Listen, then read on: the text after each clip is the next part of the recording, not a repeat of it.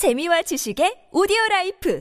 팝빵 오늘의 이야기입니다. 러시아의 신형 무기 중 하나이며 우크라이나 침공을 통해 첫 실전 사용한 이래로 현재 우크라이나를 지원하는 국가들에 대한 강력한 경고의 수단이 되고 있는 이 무기. 이 무기는 과연 무엇이며 이 무기와 관련된 최신 소식 전해드리도록 하겠습니다. 오늘 소개해드릴 무기는 KH-47M2 킨잘입니다. 킨잘은 2018년 푸틴이 직접 발표한 신형 무기 중 하나인 극초음속 장거리 공대지 미사일인데요. 최고 속도 마하 10, 최대 사거리 거리 2000km에 달하는 킨잘은 러시아어로 단검을 뜻한다고 합니다. 킨잘은 2022년 3월 우크라이나 침공에서 처음 실전 사용되었으며 이후 5월에도 오데사의 호텔을 폭격하기 위해 사용되었다고 하는데요. 우크라이나의 지하 미사일 저장고를 파괴하기 위해 굳이 2000km의 사거리를 자랑하는 킨잘을 우크라이나에 사용한 이유는 바로 우크라이나를 지지하며 지원하는 서방에 일종의 경고를 한 것으로 예측하고 있습니다. 공식 발표를 통해 킨잘 사용에 대한 설명을 이어나 나가면서 러시아는 킨잘이 다른 탄두를 탑재할 수 있다며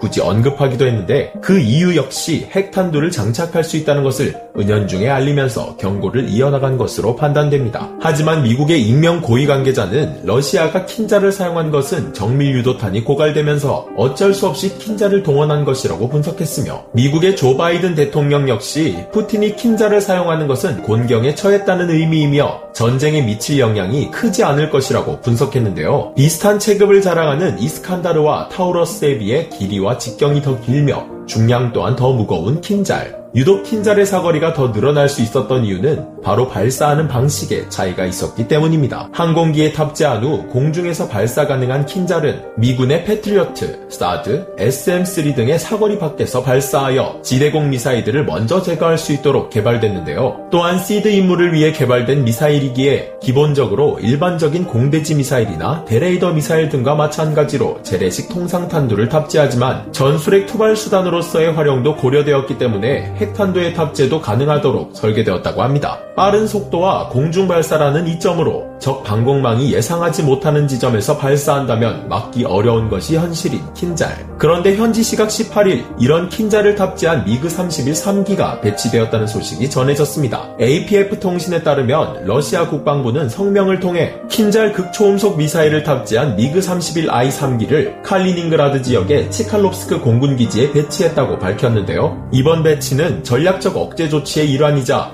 우크라이나를 지원하는 서방 유럽에 대한 강력한 경고로 풀이되면서 해당 전투기는 24시간 비상근무 체제로 주어진 전투 임무를 수행할 예정이라고 밝혔습니다. 칼리닝그라드는 유럽 대륙 나토 영토 한복판에 위치한 러시아령으로 러시아 영토 최서단 폴란드와 리투아니아 사이에 위치해 있는데요. 이러한 전투기 배치는 국경이 맞닿아 있는 발트해 국가들과 러시아의 갈등 역시 한몫을 했습니다. 지난 6월 리투아니아가 러시아 본토에서 칼리닝그라드로의 철도 수송을 금지하면서 양국 간 긴장이 고조된 바가 있는데요. 유럽연합은 이를 중지하기 위해 리투아니아에 무기를 제외한 러시아 상품 통행은 허용할 것을 권고하면서 일단락되는 듯 했으나 이에 대한 러시아의 보복 역시 적용된 것으로 보입니다. 그 외에도 올 4월부터 4월부터 메드베데프 러시아 국가안보회의 부의장은 스웨덴과 핀란드가 나토에 가입할 경우 발트해의 비핵화 상태는 더 이상 불가능한 얘기가 된다며 칼리닝그라드에 핵무기와 극초음속 미사일을 배치할 가능성을 시사하기도 했는데요. 날이 갈수록 세계 평화에 해가 되는 일만 골라서 하는 러시아. 자국 입장에선 당연하면서도 당당한 조치겠지만 본인들을 제외한 많은 사람이 입을 댄다는 것은 분명 되짚어 볼 필요가 있는 것 같은데 이 모든 것은 정말 러시아가 망해야지만 끝이 날까요? 오늘의 이야기 마치겠습니다.